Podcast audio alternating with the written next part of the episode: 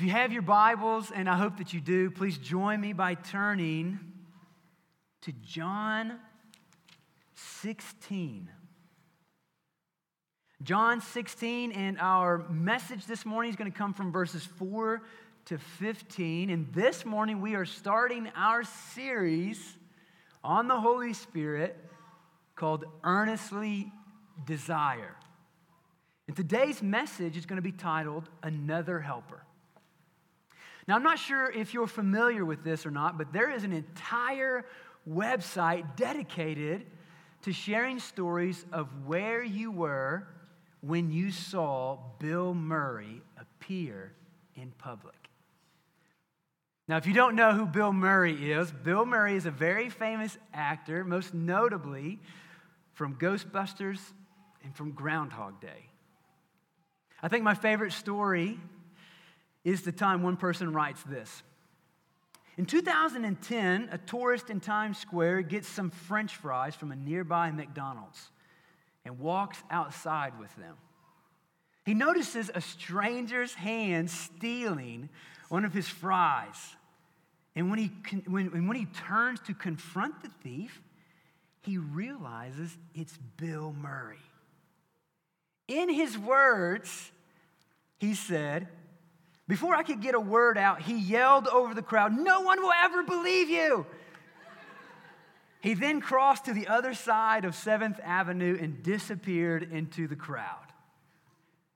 There are dozens and dozens and dozens of these hilarious stories online, and each of them does not disappoint. But you know what, friends? As I was thinking about the Holy Spirit and preparation for this message and this series, I realized that I think that this is how most of us think about Him. This is how most of us think about the Holy Spirit. Though there are times that we can identify His presence, we don't know where He came from, and we don't know what He's doing. But that's not what I want for our church. That's not what Zach wants for it. That's not what Tim wants for our church. We desire for our church to know and to love God. That is the love of the Father, the salvation of the Son, and the comfort of the Holy Spirit.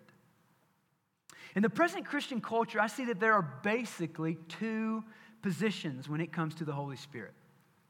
On one side, you have Christians who call themselves open but cautious.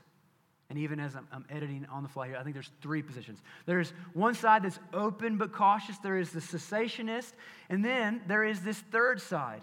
You have Christians who we might call full tilt boogie, left lane hammered down, all things Holy Spirit. But what about you?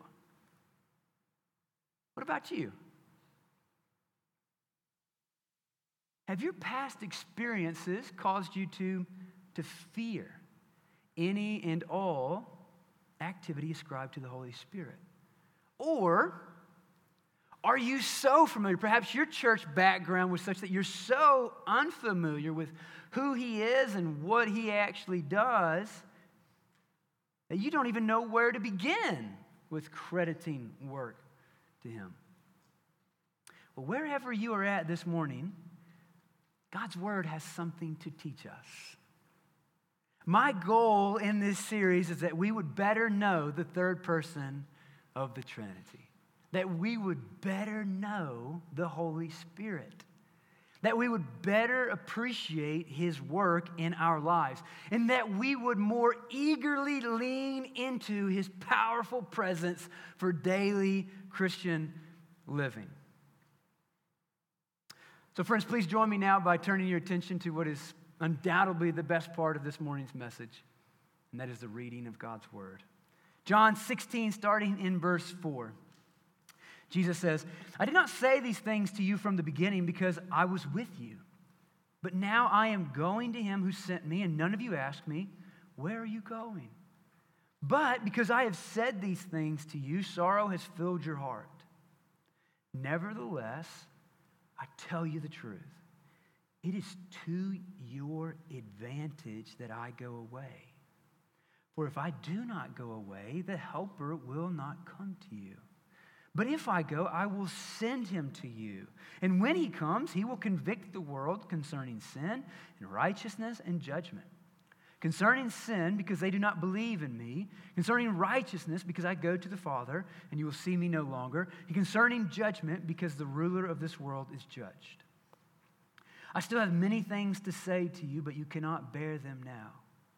When the Spirit of truth comes, he will guide you into all truth. For he will not speak on his own authority, but whatever he hears, he will speak, and he will declare to you the things that are to come. He will glorify me, for he will take what is mine and declare it to you. All that the Father has is mine. Therefore I said that he will take what is mine and declare it to you. Let's go to the Lord quickly and ask for his help to understand and study his word. Lord, we need your help. We need your help to understand your word this morning, to not just understand it intellectually, but to believe it and to apply it. So, God, please open our eyes to behold wonderful things from your word. In Jesus' name, amen. Well, friends, in this text, I believe that the Lord is teaching us that the Holy Spirit's help is our only hope to live a life for Jesus. The Holy Spirit's help is our only hope to live a life for Jesus. Our first point this morning from this text is He convicts and He convinces, verses 4 through 11. Now, I want you to imagine this scene with me. At this point in John's gospel, by the time that we get to John 16, we are 24 hours away from the cross. How about that? By the time that we get to John 16, we are 24 hours away from the cross. This context that Jesus is speaking these words to the disciples, this is Thursday night. And Jesus is giving his farewell address to these men, these 11. Judas has already been identified, he has already been cleansed from the group, he has left. Jesus is giving this farewell address to these men, these 11, who will carry the torch of the gospel after Jesus' death, his burial, his resurrection, and his ascension. Friends, I think there could hardly be a more important evening in the history of the world. This evening might have been the night where the phrase, it was like drinking from a fire hydrant, originated. Imagine this Jesus downloads all the content from John 13 all the way through John 16 on the disciples at dinner. That's a lot of information to take in at once. And in our section, he talks to them about the ever important role of another helper.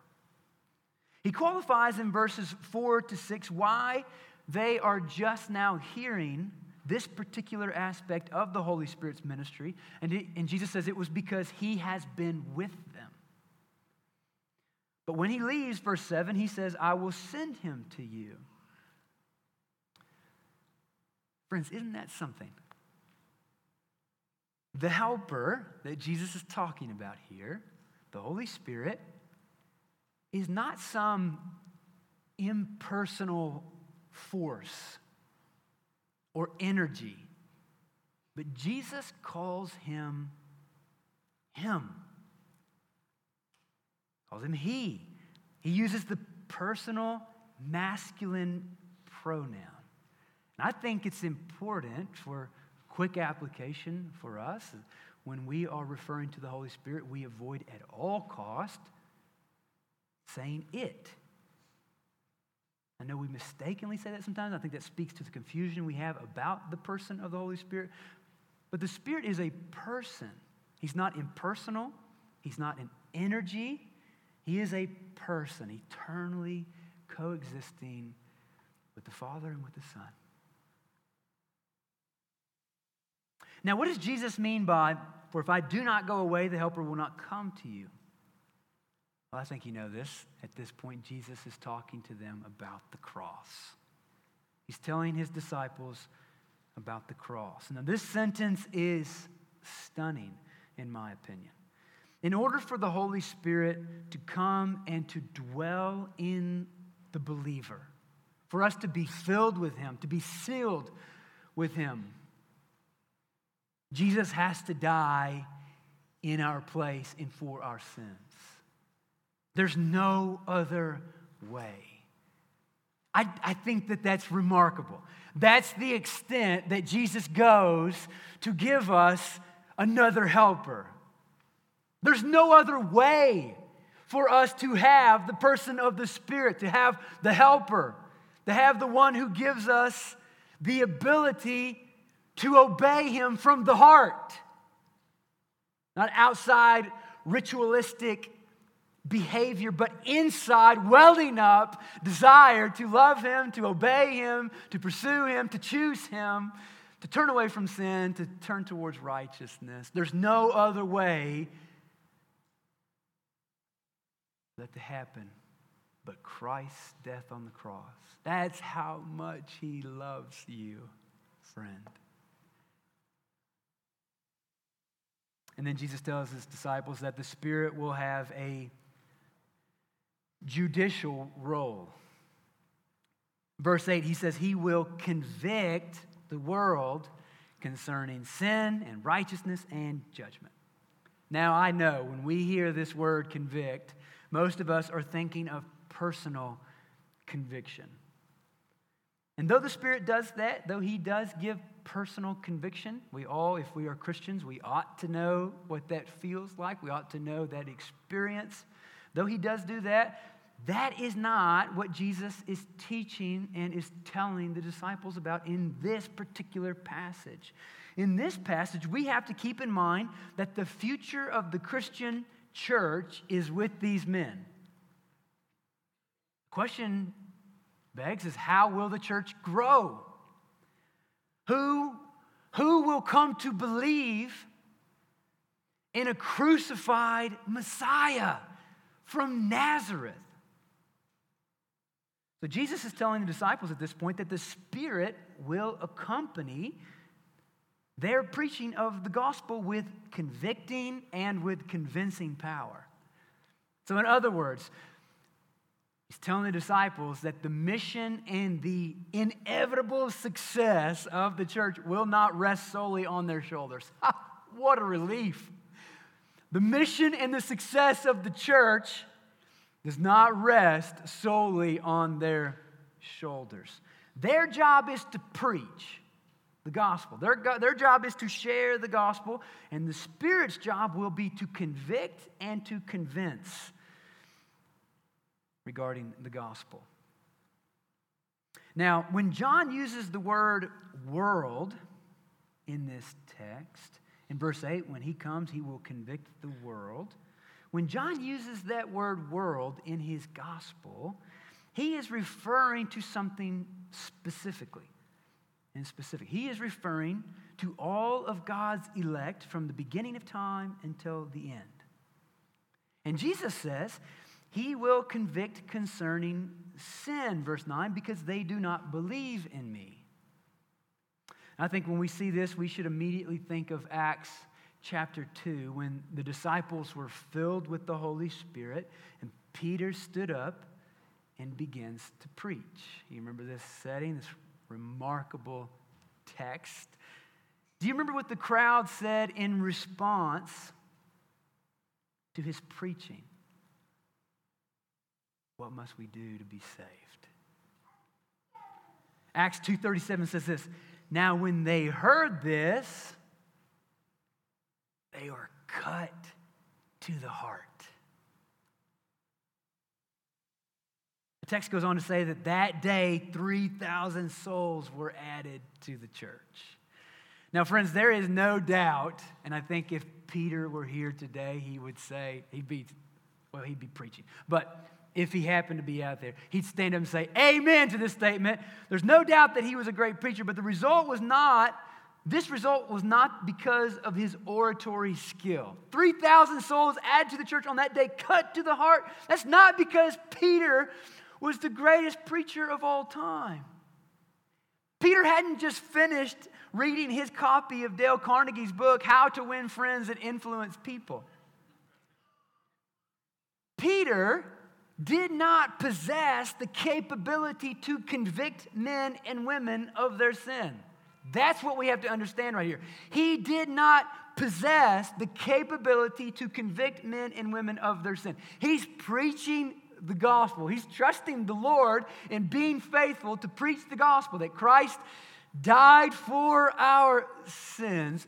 The Spirit takes the gospel and pierces the hearts of all of God's elect. All of God's people who were predestined to come to faith in him. He takes that gospel and he pierces, cuts their heart. So that their only response is, What must we do to be saved? Friends, no one comes to a conviction of sin apart from the supernatural work of the Holy Spirit. It is the Spirit who convicts and who convinces someone to believe in Jesus. Friends, that was true then, and it is still true now. The Spirit makes unbelief in Christ unthinkable and makes faith in Jesus inevitable. Now, how else will he convict the elect? Well, he will convict concerning righteousness, verse 10. He says, Because I go to the Father and you will see me no longer. So, first, the Holy Spirit convicts the non Christian of sin and separation from God, but immediately after, he points, that is the Spirit, to the righteousness found in Jesus Christ alone. Commentator James Boice says this about this verse. He says, this text is not primarily showing what righteousness is, but rather where righteousness can be found. It cannot be found here. We know only human righteousness, but it can be found in Christ, who was once here, but is now at the Father's right hand. And Jesus says that he will convict the world concerning judgment verse 11. Because the ruler of this world is judged, he says. That is to say that the Holy Spirit will convict the world. That is, he will convict the elect that their judgments about Jesus were wrong. You remember on that day, on Pentecost Sunday, it was not 3,000 souls who were in one mind about the person of Jesus. No, there was, there was, they were all doubting what the apostles were saying about Jesus. It wasn't until the Spirit convicted them concerning judgment, because the ruler of this world is judgment, the eyes of the crowd were blinded to see the glory of the gospel. But the Spirit comes and convicts them of their sin, convicts them to point to the righteousness of Jesus, and convicts them concerning judgment. Meaning, your previous understanding of Christ is wrong. Here's who he really is He is the Son of God. He is the one who died in your place for your sins. He is the Messiah. He is the one who the prophets foretold. He is the Son of God. And what will be the new judgment upon conviction? The same as ours when we came to faith in Christ. At one point, you believed something wrong about Christ before you came to faith in him. You believed perhaps he was just a good person. Perhaps you came from an entirely different religion. You believed he was a prophet. But upon coming to faith in Christ, your judgment's changed. He's more than a prophet, he's the Son of God. He's the God man, he's Christ. He died in my place and for my sins. I can't earn my righteousness before Christ. He is my righteousness. So Jesus' point is clear in this section. The Holy Spirit's help is our only hope. to live a life for Jesus. Without the Spirit's help, we, we never receive conviction. Without conviction, friend, there is no Christian. There is no church. There is no future for Christianity. That leads us to our second point this morning. He inspires Scripture, verses 12 and 13. As we transition to this point, we learn that the Spirit communicated with the apostles in some ways that he will not and does not communicate with us. Jesus says in verses 12 and 13 that the Spirit will guide the apostles into all truth. So, in other words, in addition to what Jesus is telling them, there is more truth to come. Imagine that being seated at the table with Jesus drinking from a fire hydrant of information from John 13 all the way to John 16. And he says, There is more truth to come. He says, I still have many things to say to you. But wait a minute, I thought you were going to the Father. How are you going to have many things to say to us if you're about to go to the Father? We don't even understand what you're saying when you say you're going to the Father, but you said you're going to the Father. And I think that doesn't mean that you're going to be here with us, but then you say you have many things left to say to us. What are you talking about? Then, friends, fast forward, and you and I, let's just take a look down into our laps and glance at your beautiful Bible. We realize that Jesus was not joking when he said he had many other things to tell the apostles. And the Spirit was going to guide the apostles to oversee and to write the New Testament. And Jesus says he will not speak on his own authority, but whatever he hears, he will speak. When I was a kid, the 1970s band Guns N' Roses made a strong comeback in my junior high days. I have no idea why, but those were some rocking days. In fact, for my eighth grade school picture, my mom and dad owned like a printing company, and my sister asked, What do you want me to print for your eighth grade school pictures? I said, I was so, I mean, I look back and I'm like, My goodness, this is the best I could get with creativity. I mean, Kevin was probably writing, drawing, doing images that were remarkable. I mean, so for thousands of dollars at that point, we just, this is the best I could come up with. A black t shirt with, with white writing on the front and the back that said, The best band, Guns N' Roses. That's my eighth grade. I got, I mean, I got ridiculed that day. But in these days, for some reason, Guns N' Roses made a strong comeback. And, and I remember to this day, Axl Rose, who is the lead singer of Guns N' Roses, quoting Cool Hand Luke in the song Civil War. He says, What we have here is failure to communicate. Some men you just can't reach. So you get what we had here last week, which is the way that he wants. So he gets it.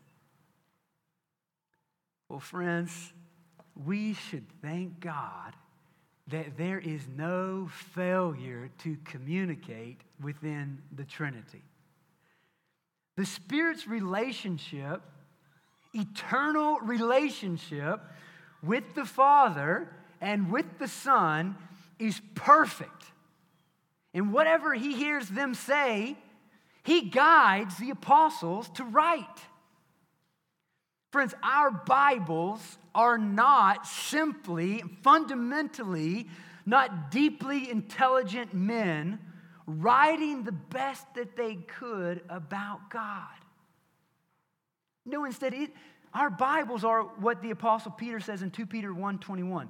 No prophecy was ever produced by the will of man, but men spoke from God as they were carried along by the Holy Spirit.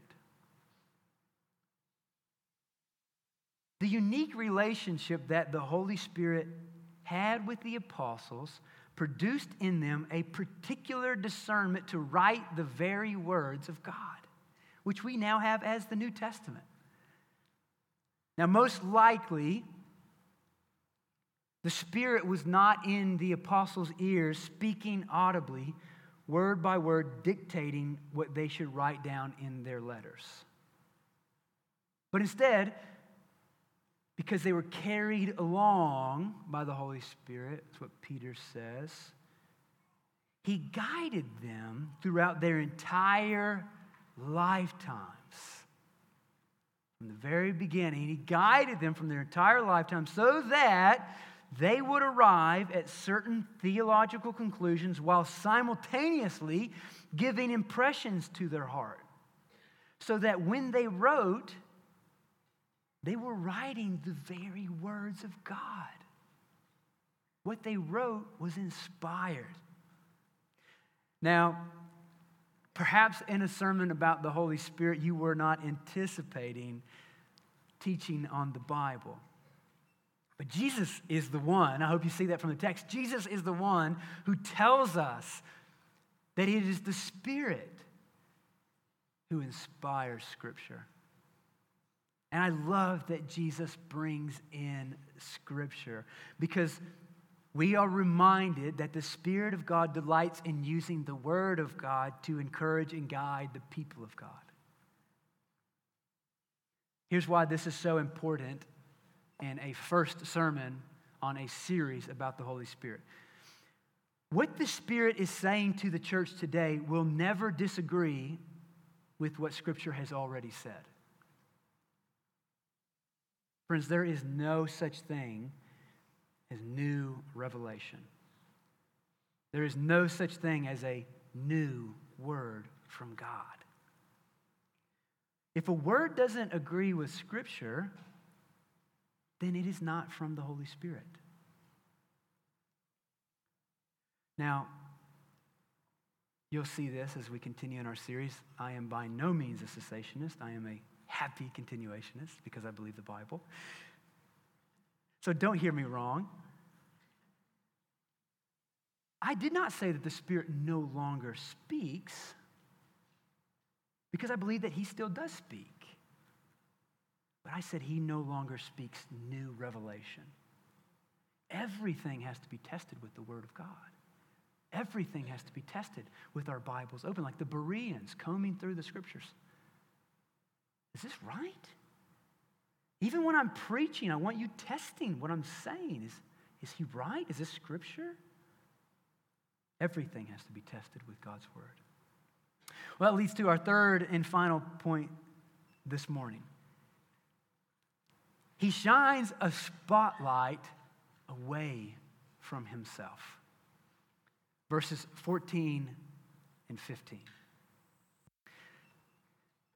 I think you'll think this is funny.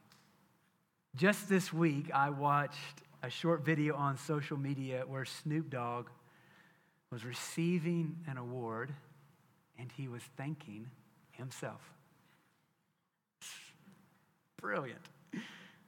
He was getting a star. This is actually a few years ago, but I just saw the video this week. I love when I'm sort of going through Facebook and the Lord. I didn't think it's the Lord because I'm now using it in the text. I'm like, oh, yeah, that's perfect.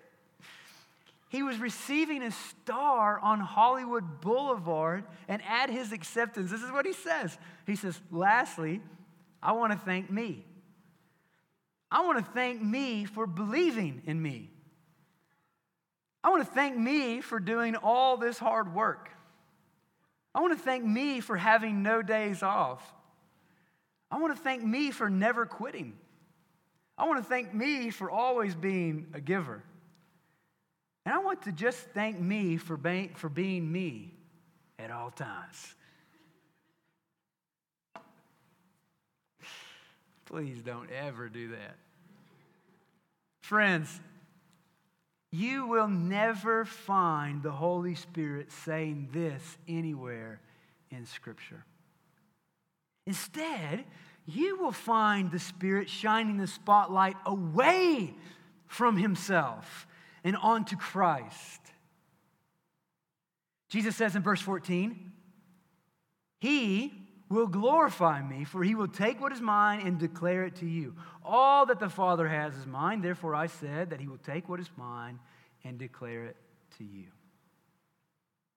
So many people in our day and today's Christian culture want to shine the spotlight on the Spirit. But in so doing, here's what we have to learn from Scripture. In so doing, they are actually dishonoring the Spirit because He wants the attention to be upon the Son. So we're acting against the Spirit by drawing attention to the Spirit. He's saying, No, I glorify the Son.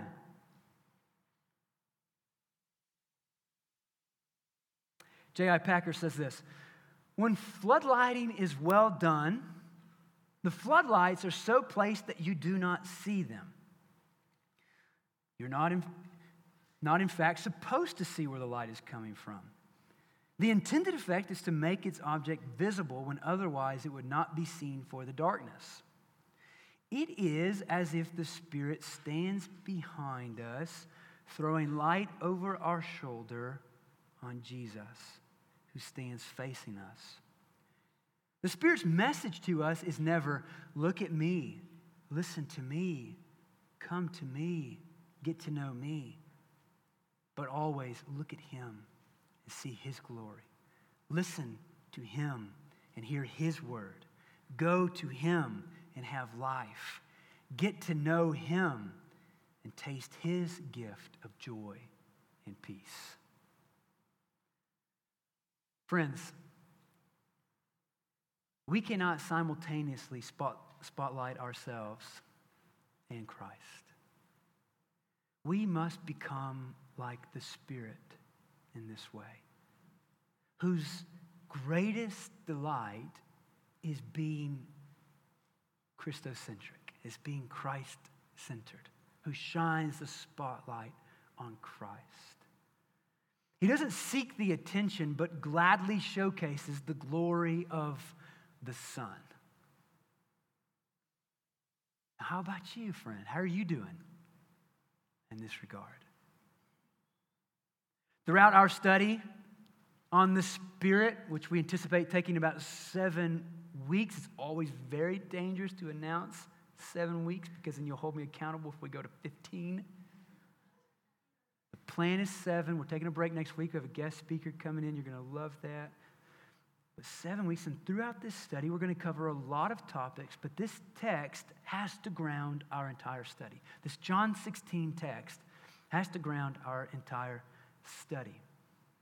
As we study the spiritual gifts in a few weeks, may the gifts never become the object of our affections. That is not why the Spirit has given the gifts to us. Whatever gift that we have, and if you are a Christian, you certainly have a gift. Every Christian has a spiritual gift.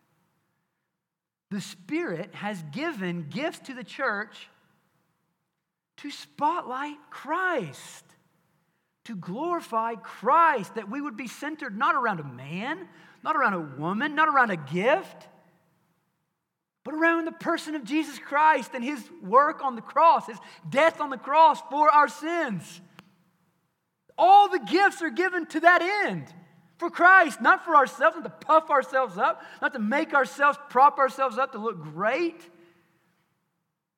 All of them are to shine the light on Christ. Look at how great He is. For apart from His substitutionary death on the cross for my sins in my place, I would be consumed with me. I'm all about me pre conversion. I'm still wrestling with being all about me, but pre conversion, there is no wrestling. I'm loving. Thanks be to me. Acceptance speech, thank me for being me. But then he comes and he regenerates our hearts and changes our minds about our judgments of Christ, and we trust Him, we believe in Him, our hearts are changed, and our gifts that He gives us, He gives us all gifts, all the gifts that He gives us, He gives so that we would use them to build the body up, so that we would shine a light for the glory of God in the gospel. That people would see Jesus and how beautiful he is. That we're centered here, that we don't come and gather around a man or a woman or a gift. We come in because we want to meet Jesus. We come we want to we want to fellowship with God. We want to know the love of the Father. We want to know what Christ has accomplished on the cross. We want to know the fellowship of the Holy Spirit. That's why we are here. All our gifts are pointed that end all of our gifts.